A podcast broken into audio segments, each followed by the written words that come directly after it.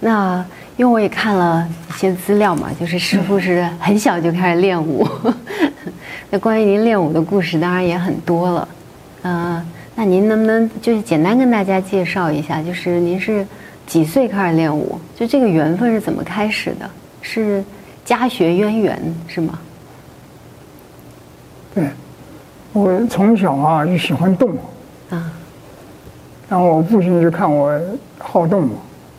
啊，可是话说回来了，我也很好静，是吧？那个、那个，我那个、我那个动跟静啊，就是用一般的言辞啊，很难形容啊。嗯，是吧？有一句话不是讲说“动如脱兔，静如处子”吗？对。我我我那个比那个还严重啊！我是静的时候，你就找不到我。我动的时候就像惊涛骇浪一样的，啊，所以那个时候我父亲就讲说：“好，你既然那么啊能动能静，我就教你功夫。”然后那个时候我父亲就去教我练那个中国的导引术，嗯，啊，我们中国人的导引术嘛。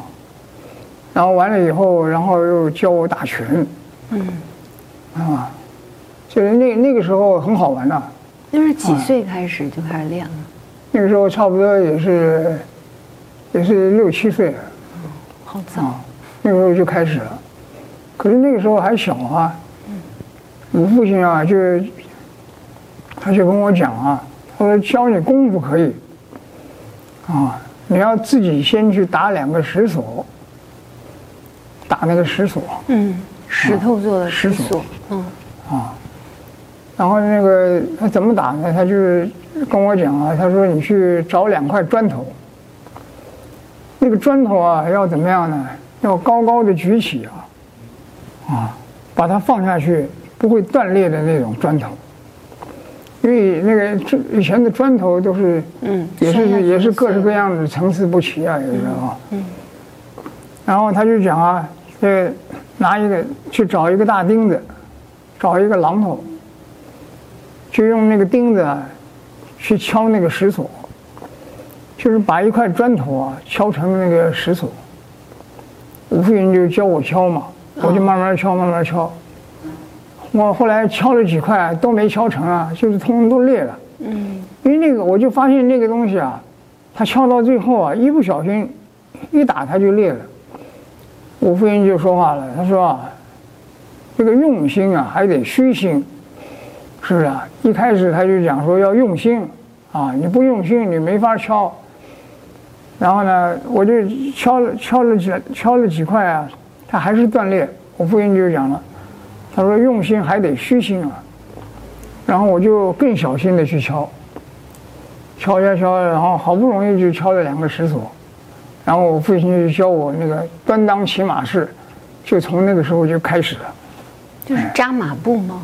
啊，是蹲马步吗？蹲马步啊，就是端当骑马啊，啊，拿着两个石锁，每天就在那个地方，在那边挥动嘛，在挥动那个石锁啊，就是就教我这么练，啊，然后还练练那个那个导引术，嗯、练那个八段锦，嗯，啊，各式各样的，嗯、啊，还有练那个弹腿，嗯，是吧？然后就是后来就是对对这个武术呢，也产生很大的兴趣。然后我觉得最最要紧的就是我那个时候啊，从那个武术里面啊入道，啊，所以我一直到现在我也是教师兄师姐们啊，从这个武术跟这个导引啊去着手，嗯，就从这个里面入道。哦，哎，从武术入道是什么意思呢？您能不能多讲一讲？怎么叫入道？从武术入道啊，就是说，这个这个我们讲这个武术。就是，这个就是古人讲啊，嗯，这个武术通常人学武啊，嗯，有的人呢可能是不问青红皂白就开始教人家武术，这个就是也很麻烦，啊，有的时候也教不好，对不对？然后可是呢，那个以前呢，我父亲就讲啊，他说真正的武术啊，一开始啊要从德开始教，啊。那有了这个这个人生啊，有了道德的概念以后，然后才开始学武，啊，那学了武以后呢，他的那个那个自信才会出来。所谓的自信啊，啊，它不是一种，它不是一种强悍，它是怎么样呢？它是这个所谓的自信，就是他不会轻易出手，啊，而且呢，能够还能够行侠仗义，这才是真正懂武术啊，是吧？然后那个，所以说有了这个啊，有了真正的信念呢，才能够真正的感受到这个内外的那种啊那种强化。那能够强化以后呢，啊还能够轻易不出手，是吧？还能够那个，然后教人的时候呢，就是真正的武术呢，还能够更健康啊，跟那个健身呢，啊能够合而为一。哎，这才是真正的武术。嗯，为什么我就顺便要说一下呢？就是你看现在有有些人练武术啊，他跟这个他跟这个健身呢，武术跟健身有的时候他凑不到一块儿了，是吧？啊，那那个真正的这个这个懂武术啊，一定要把这个健身呢，一定要让它合而为一。嗯，就是真正的练武术，它一定是健康的，是不是？不就是自己的身体是健康的，不是说练出一身病或者怎么样。对，对，因为有呃这个武术这个东西是这样，有时候一不小心会有内伤嘛。嗯嗯嗯，知道吧？嗯。所以通常武术呢，除了武术的本身呢，它的素质，因为各式各样不一样嘛，各家门派不一样，有南派有北派，啊，有硬桥硬马的，啊，有像太极拳那一类的，所以它还是有很多的不同啊。不同理理论理论基础在里面，嗯，所以它那个那个就是有的时候那个硬桥硬马的啊，不免有的时候会会受到一点伤害，就好像运动伤害一样。可是我们一定要配合导引术，啊，就是我们中国的导引术，嗯，啊，就是专门能够治内伤的，嗯嗯嗯，呃，因为我是出生在一个，因为我是八零年年代的。出生嘛，那个时候小的时候我就记得大陆是很那个流行气功，啊对，就是在我们很小的时候，对。对，然后但是小时候都觉得气功是非常高深莫测的，因为我记得那个时候很多人表演有硬气功的，就是那个身体上放一个大石板，然后拿大锤子去砸，那个时候古大陆非常流行，然后也有那种好像手上放一张纸，那个纸就烧起来的。反正不管怎么样，都觉得离自己离普通人好远好远。然后后来，我我很多年我都觉得气功是很神秘的东西。嗯。然后来接触到平甩，然后师师兄师姐就说这也是气功，然后我就在想这也是气功，所以就对气功的那个理解就不太一样了。后来看了师傅的书，师父说在气上下功夫。统称为气功，对 对，那一下子就觉得好像拉近了，所以这个，那这个气到底怎怎么怎么理解呢？它应该跟我们一呼一吸的那个吸这个空气也还是不一样嘛，是吧？对，我一看这个，我们讲这个气功啊，嗯，啊，那那个如果一般来讲的话，就是讲呼吸嘛，就不叫气功了嘛，嗯，是吧？对。可是我们讲气功啊，基本上它就是强化，强化那个人身体的呼吸的效果。啊，你比方说像我们也测过那个那个那个氧啊，嗯，氧气，氧气的指数，嗯，啊，它那个，你比方说像我们那个，有时候你测的话，可能哎，可能这个这个啊啊七十几八十几不等，嗯。可是你经过经过一一种呼吸的效果，啊，或练吐纳呀，嗯，啊，或练导引啊，经过那个呼吸的效果以后，然后有时候一下就达到百分之九十几以上，就身体的氧的含量，含那氧的含量就会变变高了，嗯，嗯，所以所以我们说的这个气是更精微的一种气，是吗？就是说，气功练的这个气是更精微的一个气。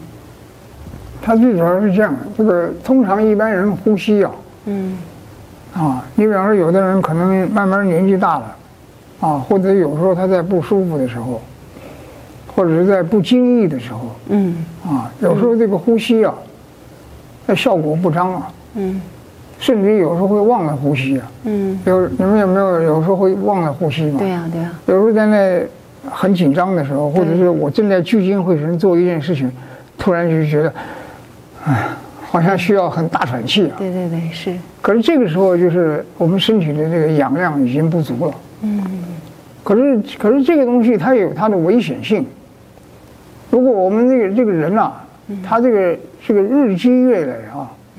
如果我们有一个很正常的这个呼吸啊，能甚至于能够强化的呼吸啊，或者是很规律的呼吸啊，嗯，我们这个平甩就是这个道理，嗯。啊，它那个就是让人的这个身心灵都能够更加的这个健康，平衡，更加的提升啊，嗯，可是如果说一一般人呢就不行了，啊，他到时候你比方说稍微他衰弱一点的时候他就受不了了。就是因为他的呼吸量是不够的，嗯，知道吧？嗯，或者是突然他这个可能病了，他就他就受不了了，啊，或者他觉得哎呀肚子好饿，就好比有些人呐，他肚子饿了他就非吃不可，嗯，可是我们不会，我们有时候几天不吃好像还好，只是稍微觉得瘦一点，是吧？啊，嗯，所以那个那个稍微的，那个那个比较这个气比较没有那么足啊，感觉上。可是呢，就觉得还好，就不会有好像有所谓的饿得发慌那种感觉。嗯，就是跟这个练气有关系。嗯，啊，你有没有练平甩啊？有练平甩啊？我有练，但对但没有每天练。那个要每天练。嗯，他那个那个，我们练这个平甩啊，这个我们有很多师兄师姐就发现一个现象。嗯，就是你有没有发现啊？练这个平甩啊，就好像啊。这个这个，你一练的时候，就好像那个那个开关被打开了。就你虽然练完了以后，你一整天啊，你不要去理它，你就觉得一整天都觉得精神抖擞。可是有时候啊，你你突然有可能一两天、两三天不练了，你就觉得这个身身心状态就没有办法那么样的稳定了，嗯，知道吧？所以它这个平甩啊，它就是除了那个开关。电源被打开了，嗯，还有一个它的动态，它是十分规律的，嗯，对，这个也是很微妙，是，嗯。嗯，所以一般人就是不练功的、不练气的人，嗯，他身体里的气是不足够的，是可以这样讲吗？对，有有时候会这样，嗯，知道吧？嗯，你比方说像那个那个，我们有一些年纪比较大的人啊，嗯。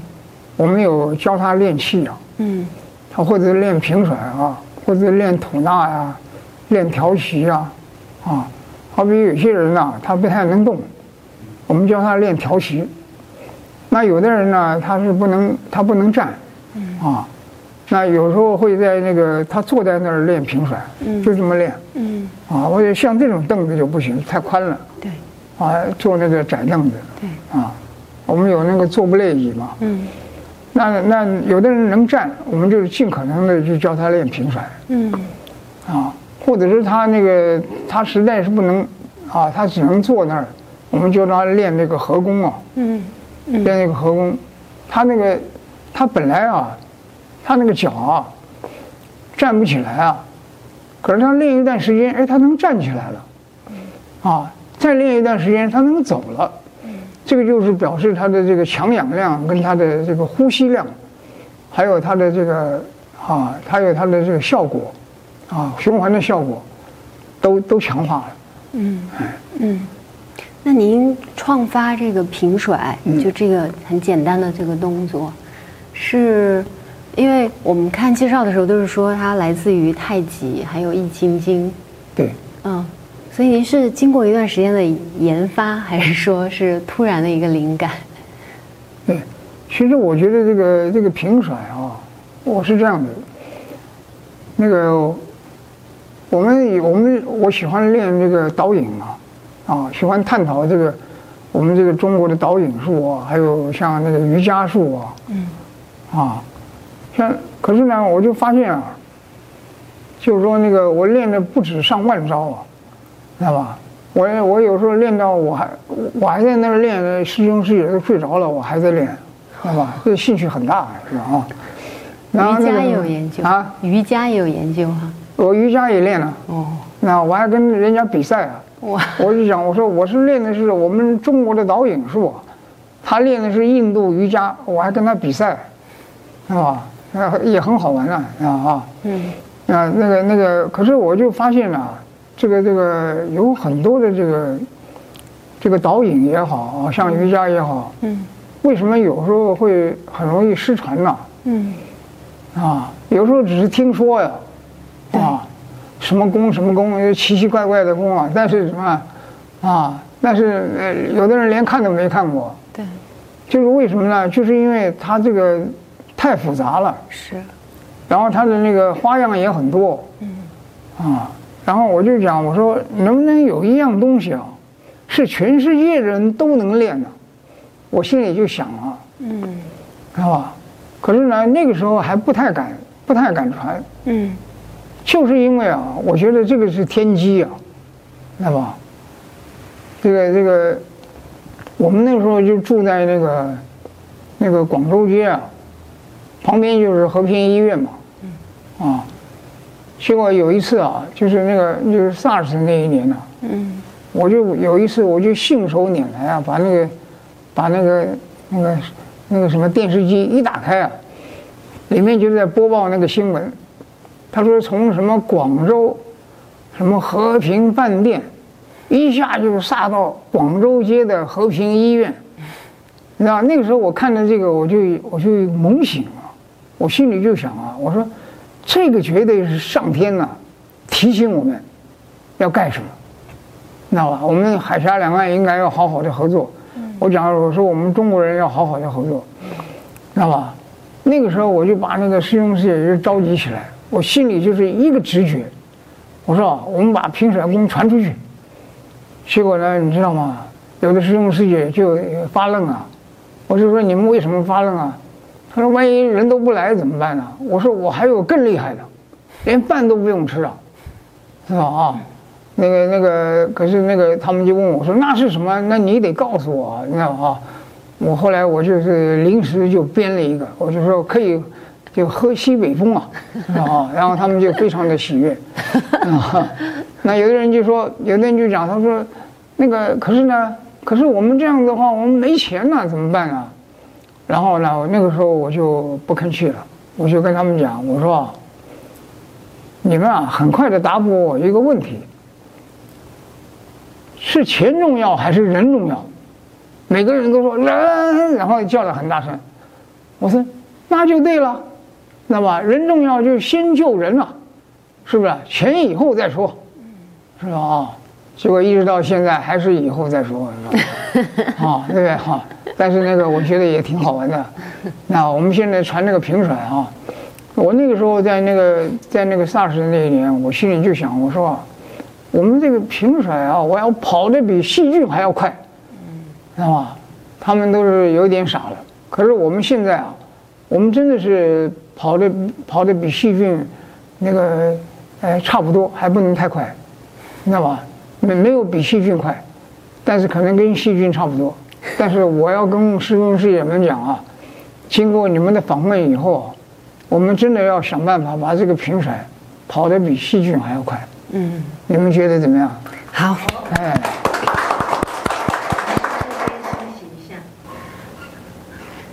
对，想想请教师师傅，就是因为平甩，我自己也是最喜欢“平”这个字，就是会想到心平气和呀，平心静气，啊、嗯，因为可能平时我们一般时候我们都是起伏不定的情绪啊，或者是想法很波动嘛，所以这个“平”是。练功练出来的，还是说更更更多的时候是要在生活当中去修心？还有就是这个修心和这个练功，它的一个比重是怎么样的？想请师傅谈一谈。嗯，实际上，呃，就是你讲到这个平啊，嗯，就是好像每个人个性都不一样嘛，对，对不对？对。好比有的人是水性的，嗯，有的人是火性的，是吧？啊，对，那有的人是木性的，有的人是土性的，啊，金性，它都不一样。嗯，这个就是我们中国人讲的五行观呐、啊。对，啊，那可是呢，我们这个平呢，其实就是在这个易字上面下功夫。嗯，易就是平易近人那个易啊。哦，容易的易。哎，我们讲那个易经那个易啊。嗯。啊，我们讲说这个，啊，交易，啊，容易、不易、变易，啊，这个易啊。嗯嗯嗯。那这个易呢，说句实在话呢，这个平啊，嗯，讲的简单一点就是不失常，知道吧？不失常。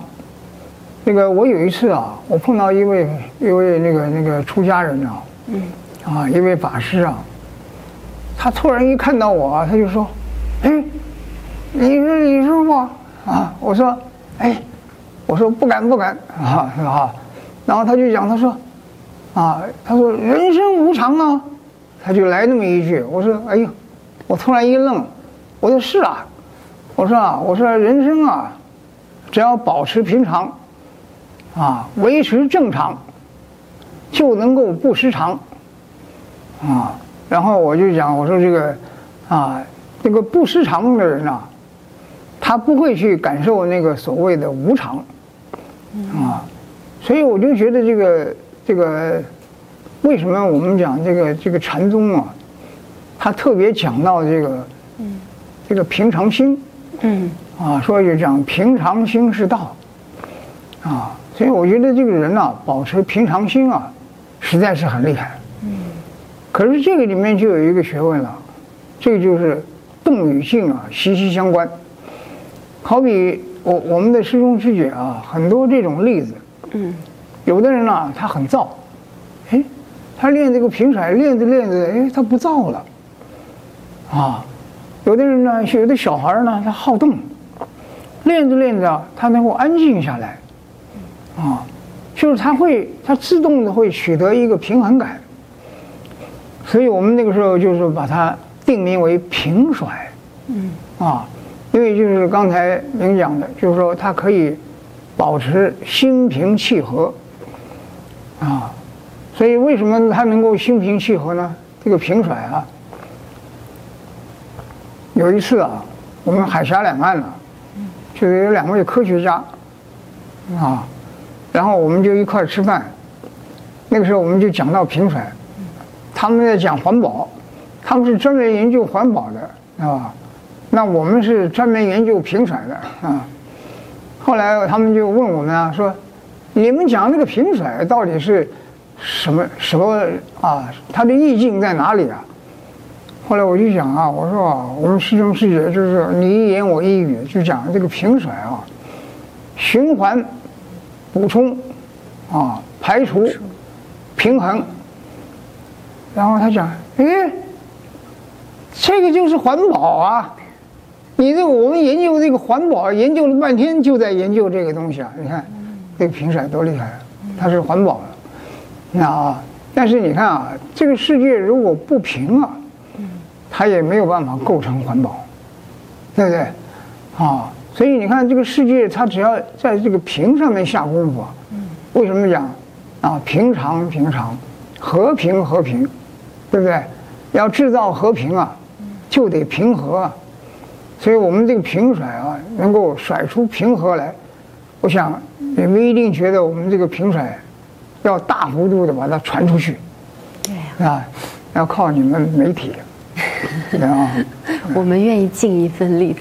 对，最大程度上，嗯，那像我们，你也常常说要保持善念嘛，哦，善的念，那这个善的念，它跟这个就是气啊，气的运行之间，它是个什么样的关系呢？对你讲那个善念啊，嗯，真的很重要。啊。那个有一次啊，就有人问我说，我们怎么样要成道啊？啊，你每天都讲道道道，是不是？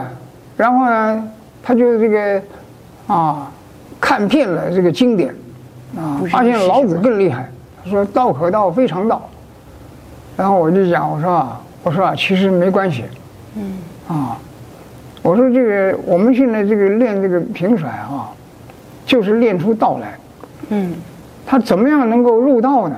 嗯，就是你刚才讲的，我讲这个善善推陈呐、啊，而后就能够道道相应啊。嗯，最后啊就能够修成善果。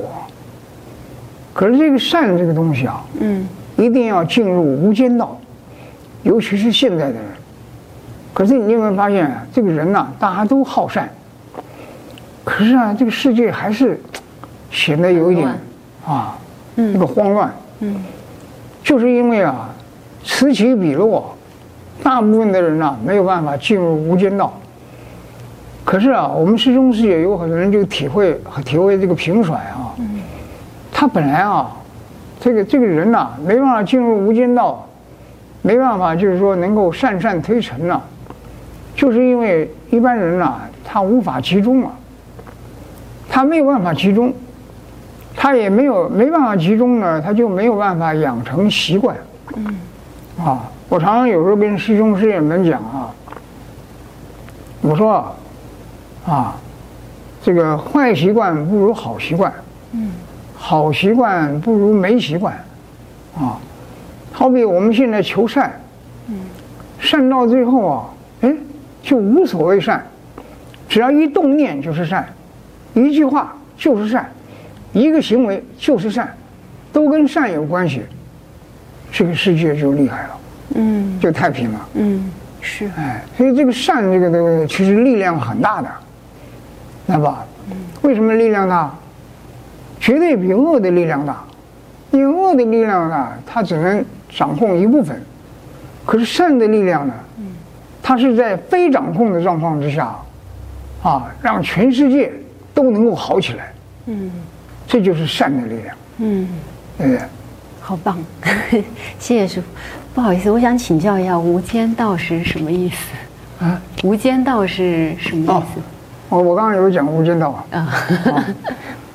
这个无间道啊，为什么我讲无间道啊？嗯，就是没有空隙啊，哦，没有间隔，啊，你看我们有的时候，哎，就是觉得心情好的时候，哎，好像有这个道的感觉；心情不好的时候，道又没了，嗯，知道吧？中间不能有空隙啊，嗯，是啊？然后我们就讲说，这个就是我们今天啊，教人这个这个导引啊，目的也是希望大家啊。心情都能够好起来，那心情好了，说句实在话，这个古人不是讲说不假外求嘛，要内化嘛。对。啊，就是说我们这个因为外面的事情太多了，突如其来的事情太多了。嗯。那我们怎么样能够应付那些突如其来的事情？就是要强化自己，知道吗？嗯。然后我们也让我们怎么去养成呢？嗯。我常常跟师兄师姐们讲，我说我们啊。处处为人着想，慢慢的就是大家都能够养成善善推陈的习惯。嗯，哎，嗯，了解。嗯，呃，我看您在很多书里面也说到那个情绪嘛，嗯，就是因为我们讲到平的不平的时候，就是情绪很多，情绪起伏的时候。哦，我我记得您也说到，尤其是我们，呃。可能比如说报名我们课程的每门课程的很多都是师姐，对，都是女性。哦啊，那呃，那很多书里面也会说，女性最大的问题或者最大的苦就来自于情绪。嗯，对。那师傅能不能在在情绪方面讲一讲，就是我们怎么样觉察到情绪，然后从情绪里面走出来？哦，其实我们基本上这个这个情绪啊，嗯。就是我们刚才讲到的，跟人的这个性有很大的关系。就是我们讲这个自信显现那个性，啊，我们讲天性、秉性、自性、人性，啊，就是他这个这个我们讲要要练什么呢？要练定性，这个很重要，啊，就是对，就是我们比方说，好比你，我们今天劝一个人讲，说说你要那个稳定。啊，你不能发脾气，嗯，这个很难啊。对，所以我们教这个功夫啊，的目的就是强化他，强化他的性，嗯，就是让他能够定性，啊，就好像吃了定心丸一样的，是吧？啊，嗯，让他的这个情绪情绪永不起伏，不过这个也不容易，就是啊，对吧？是 但是真的是要靠自己去锻炼，对吧？啊，所以这个信任很重要。这个信任啊，有的时候我们可以从几个地方去，去把它显现出来。嗯，一个就是包容力，是不是啊？嗯，啊，就是一步一步的教嘛。是吧？我们这硬硬跟他讲说，你一定要怎么样，他很难啊。可是他练着练着啊，他的包容力出现了。我觉得这个很重要。嗯，就是好比我们今天要融入啊，如果包容力没有出来，谈何容易啊？所以要融入啊，就是要有那个包容力。嗯，那有了包容力以后呢，又能够融入的时候呢，这个适应力它就增强了。我觉得人的适应力很重要。有的人，比方说情绪有的时候会起来啊，就是他也会缺乏那个适应力，啊，这个适应力他一出来的时候，就可以显现出他的包容力出来了。嗯，他包容力出来了，表示他的性，啊，已经开始稳定了。我觉得这个很有意思。嗯，嗯，定性。